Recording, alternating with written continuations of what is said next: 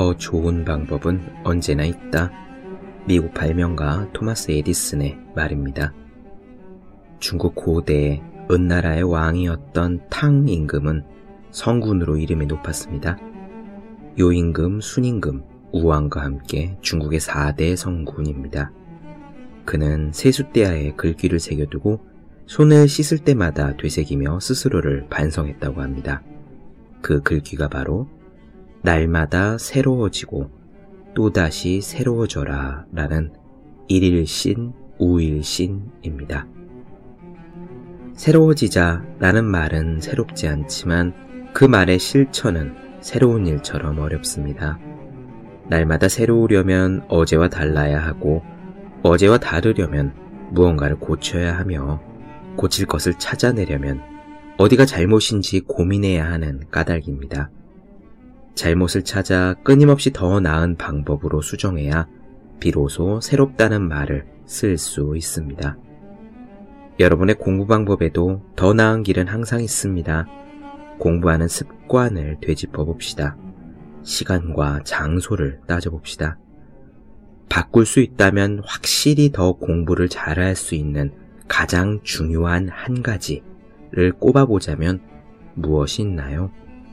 떠오르는 것이 있다면 바로 그것을 고칠 방법을 찾아보기 바랍니다. 여러분을 위한 보다 빠른 길이 있을 겁니다. 찾아내고 수정하고 적용함으로써 영원히 전진하는 사람이 되길 바랍니다. 365 공 비타민 영원히 새로워져라의 한 대목으로 시작합니다.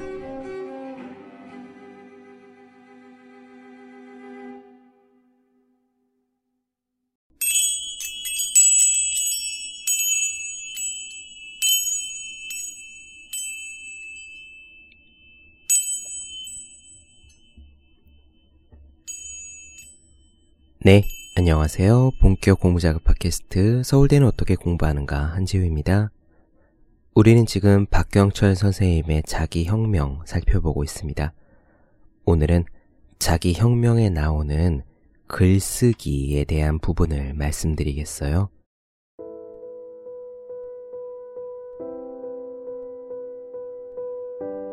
박경철 선생님이 어떻게 하면 글을 잘 쓸 수 있느냐에 대한 답을 준 부분입니다. 자기혁명이라는 책 안에는 참 다양한 이야기가 들어있다는 생각을 새삼 하게 되네요. 어떻게 하면 글을 잘 쓸 수 있느냐? 한 가지 확실한 비결은 있습니다. 많이 쓰면 잘 하게 된다는 거예요. 반대로 쓰지 않으면 실력이 줄지요. 이건 하루키가, 무라카미 하루키가 강조한 부분이기도 한데요. 하루키는 언젠가 에세이에서 말하길 글은 많이 쓰면 확실히 는다 라고 장담했습니다. 저도 경험에 의해서 확실히 말할 수 있습니다. 진짜 그래요. 블로그에 글을 쓸 때 가끔 그런 느낌을 받을 때가 있거든요. 와, 내가 봐도 잘 썼다. 내가 써놓고선 참 잘 썼다고 자화자찬하는 거죠. 막 만족스러워해요. 그런데 있잖아요. 시간이 한참 지나서 옛날에 쓴 그 글을 다시 보면 엉망인 점이 눈에 띕니다. 그리고 또 시간이 한참 지나서 쓴 새로운 글이 옛날에 썼던 글보다 훨씬 진짜로 잘 썼어요. 저는 매번 야, 잘 썼다. 이번 글 괜찮다. 라는 느낌과 만족감을 받지만 실제로 실력의 차이는 분명한 겁니다. 그런 의미에서 저는 박경철 선생님이 제시하는 글쓰기 방법이 효과가 있다고 생각합니다. 이렇게 따라해보면 분명 늘 거라고도 생각해요. 선생님의 글 요지는 이렇습니다. 처음에는 다른 사람의 글을 필사하는 단계입니다. 담고 싶은 글, 롤모델 글을 골라서 베껴 쓰는 거죠. 그 다음은 개작, 고쳐쓰기입니다. 비싼 글을 놓고 고쳐 써보는 거예요. 문장을 줄이거나 아니면 덧붙이거나 하면서 더 낮게 고쳐보는 거죠. 마지막으로 새로 쓰는 겁니다. 여러 번 필사와 개작을 했으니 그 주제에 대해서 웬만큼은 머릿속에 생각이 정리되었을 거잖아요. 그 다음에는 자기가 통으로 새로 써봅니다. 그래서 자기가 새로 쓴 글이 처음 필사하려던 롤모델 글과 비교해서 크게 뒤떨어지지 않는다라는 생각이 들면 공부가 끝난 거라고 했습니다. 박경철 선생님이 가르쳐 주시는 방법이 의미가 있다고 생각해서 옮겨봅니다. 논술 준비로 걱정하는 학생들, 그리고 자기소개서든 기획서든 보고서든 간에 글쓰기 때문에 고민하시는 분들이 계시다면 한 번쯤 따라해 보셨으면 좋겠어요. 그럼 오늘 이야기 시작하겠습니다. 글을 잘 쓴다는 것은 대단한 능력이다. 말하기 역시 마찬가지다. 다만 이 능력은 잘 쓰는 것의 정의가 무엇이냐에 따라 달라진다. 예를 들어 시인이 좋은 시를 썼다면 두 가지 관점이 있을 수 있다. 하나는 아름다운 언어를 구사하는 능력일 것이고 다른 하나는 대상을 바라보는 시각일 것이다. 시인의 눈은 우리가 보지 못하는 것을 본다. 대상을 해석하는 방식이 다르고 분석하는 깊이가 다르다. 강은교 시인의 시간은 주머니에 은빛 별 하나 넣고 다녔다 라는 시의 일부를 읽어보겠다. 그는 물소리는 물이 내는 소리가 아니라고 설명한다. 그렇군. 물소리는 물이 돌에 부딪히는 소리, 물이 바위를 넘어가는 소리, 물이 바람에 항거하는 소리, 물이 바삐바삐 은빛 달을 안치는 소리, 물이 은빛 별에 허리를 쓰다듬는 소리, 물이 소나무의 뿌리를 매만지는 소리, 물이 햇살을 핥는 소리, 핥아대며 반짝이는 소리, 가만히 눈을 감고 귀에 손을 대고 있으면 들린다. 물길이 몸을 비비는 소리가, 물길이 가슴을 흔들며 비비는 소리가, 강교 시인의 물길의 소리이다. 이 시를 읽으면 라이프니츠가 떠오른다. 그는 미세 지각 이론을 통해 우리에게 하나로 들리는 소리는 미세한 소리들의 총합이라고 설명하면서 폭포를 예로 든다. 폭포 소리라고 하면 우리는 대개 거대한 물줄기가 바닥으로 떨어지면 내는 굉음을 상상한다. 하지만 그 소리는 사실 물방울 하나하나가 서로 부딪히며 몸을 비비는 소리, 물방울과 물이 만나는 소리, 물이 바위에 부딪히는 소리 등의 총합이다. 즉, 우리가 쉽게 인지하는 어떤 소리는 미세한 소리들의 합인 것이다. 이렇게 시인의 관점, 시인의 시선은 우리와 크게 다르다. 뿐만 아니다. 언어 구사 능력 또한 탐복을 금치 못할 정도다. 그렇다면 이 두 가지 재능은 모두 선천적인 것일까? 결론부터 말하자면 그렇다고 전혀 배울 수 없는 것은 아니라는 점이다. 음악적인 재능을 향상시키기 위해 노력하면 타고난 음치라도 어느 정도는 노래를 잘하게 되고 그림 그리는 법을 배우면 웬만큼 그림을 잘 그릴 수 있듯이 글쓰기 역시 마찬가지다. 그것도 음악이나 미술보다 훨씬 잘할 수 있다. 음악이나 미술은 우리의 일상이 아니지만 언어와 문자는 일상적으로 접하고 사용하는 것이기 때문이다. 주변에 노래를 잘 부르는 사람은 부지기수지만 그림을 잘 그리는 사람은 드물다. 그것은 미술적인 재능이 천부적인 재능의 영향을 더 받기 때문이 아니라 우리가 미술보다는 음악을 더 자주 접하고 자주 사용하기 때문이다. 그래서 노래방은 물론 온갖 오디션 프로그램에서 가수 뺨치게 노래를 잘하는 사람을 어렵지 않게 볼 수 있고 Britain's Got Talent에서처럼 평범한 휴대전화 외판원의 인생 역전도 일어나는 거다. 글은 어떻게 써야 하는가? 글을 쓸 때는 먼저 말하고자 하는 대상에 대해 충분한 숙고를 거쳐야 한다. 우리가 글을 쓴다고 할 때 가장 먼저 범하는 오류 중에 하나가 일단 나는 이라는 두 글자를 써놓고 보는 습관이다. 무언가 글을 써야 한다는 강박에 떠밀려 글의 주제와 줄거리에서 멀어지는 것이다. 이렇게 무조건 시작해 놓고 보는 습관은 틀렸다. 반드시 기승전결의 얼개를 미리 머릿속에 그리고 시작해야 한다. 글을 쓰기 전에 시선을 먼저 가다듬는 거다. 어떤 글을 쓸 것인지, 무엇을 말할 것인지, 어떤 형식으로 쓸 것인지를 생각해 결정한다. 그 다음에 필요한 것은 기교다. 언어를 다루는 능력, 즉, 기교를 어떻게 익힐 것인가에 대해서는 이론이 분분하지만 모든 예술행위가 그렇듯이 모방에서 출발할 수 있다. 미래의 대가는 현재 대가의 작품을 모사함으로써 공부를 시작한다. 화가는 아그리파를 대생함으로써 첫 발을 내딛고 음악가는 베토벤을 들으면서 꿈을 키우지 않는가. 글쓰기 역시 마찬가지다. 좋은 글을 모사하는 것이 중요하다.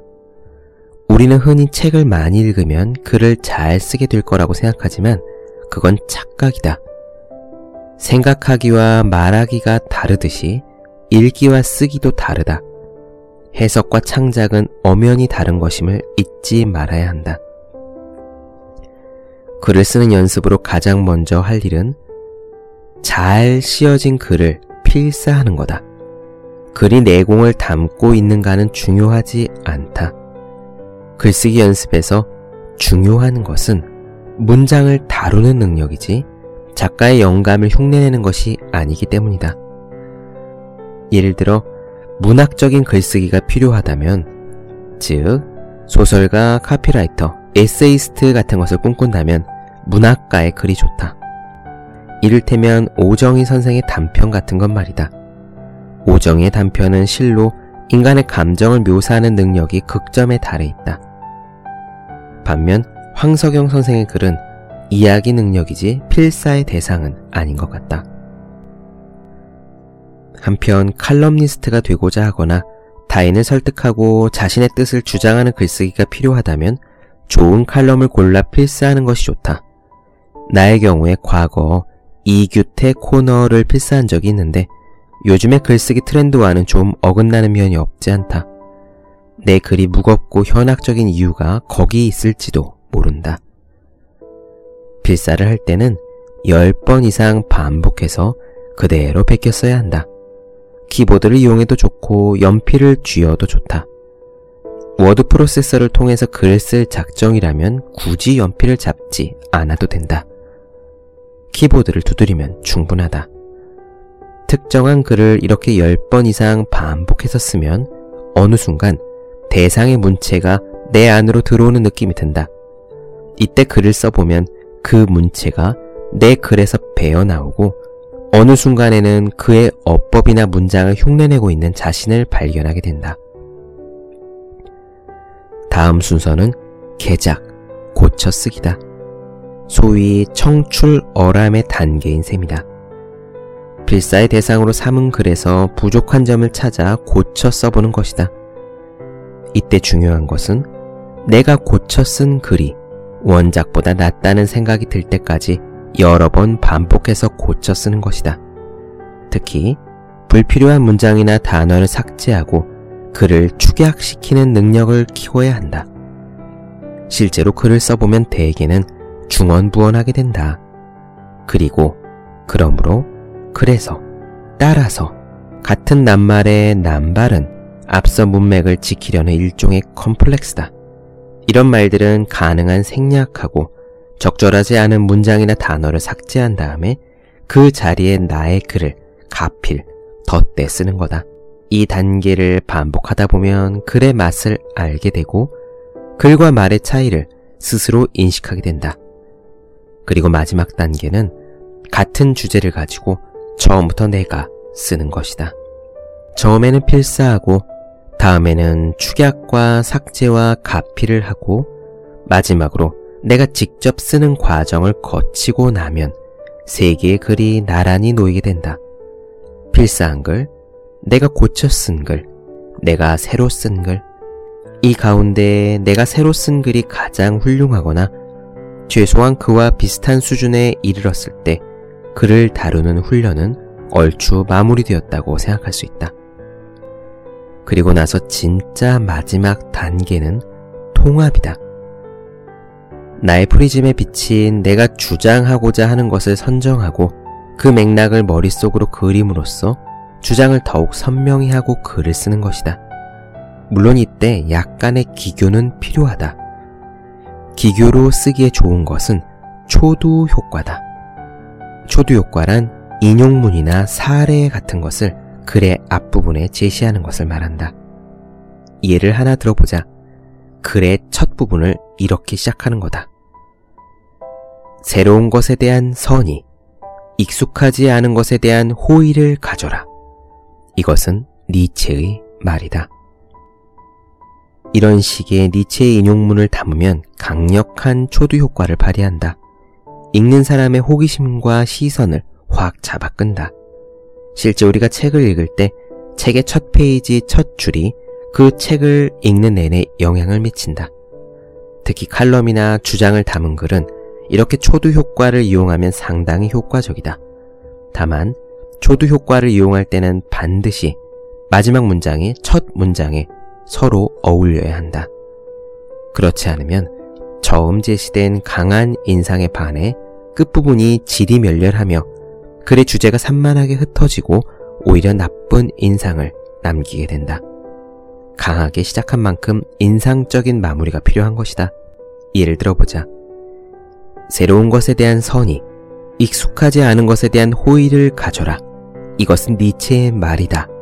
라는 말로 시작을 했다면 마지막에는 아직도 창의력 논란이 벌어지고 있는 이 땅에서 죽은 것은 신이 아니라 니체인 셈이다. 라는 식으로 다시 한번 첫 부분을 상기시키는 거다. 하지만 우리 모두 작가가 될 필요는 없겠다. 모두 시인이 될 필요도 없다. 글을 써서 먹고 살려고 하지 않는 한 우리에게 있어 글쓰기는 내 생각과 주장을 논리 정연하게 담아 다른 사람에게 전달하는 도구일 뿐이다.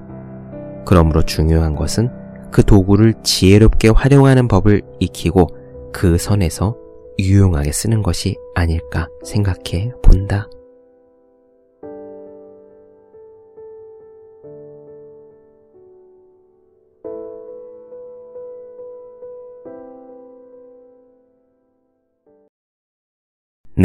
본격 공부자극 팟캐스트 서울대는 어떻게 공부하는가 박경철 선생님의 자기 혁명 중에서 글쓰기에 대한 부분 나눠드렸습니다. 더 많은 이야기가 궁금하신 분들, 질문사항 있으신 분들은 제 네이버 블로그 생의 즐거운 편지, 다음 카카오 브런치 한주의 브런치, 인스타그램에서 해시태그 서울대는 어떻게 공부하는가, 유튜브에서 서울대는 어떻게 공부하는가 검색해 주시면 좋겠습니다. 또 매일매일 공부하시는 분들, 여러분 주변에 매일매일 공부하시는 그분들을 위해서요, 하루 한 페이지씩 읽고 공부할 의지를 북돋는 책, 보기만 해도 공부하고 싶어지는 365 공비타민 선물해 주시면 좋겠습니다. 오늘은 여기까지 할게요. 전 다음 시간에 뵙겠습니다. 여러분 모두 열심히 공부하십시오. 저도 열심히 하겠습니다.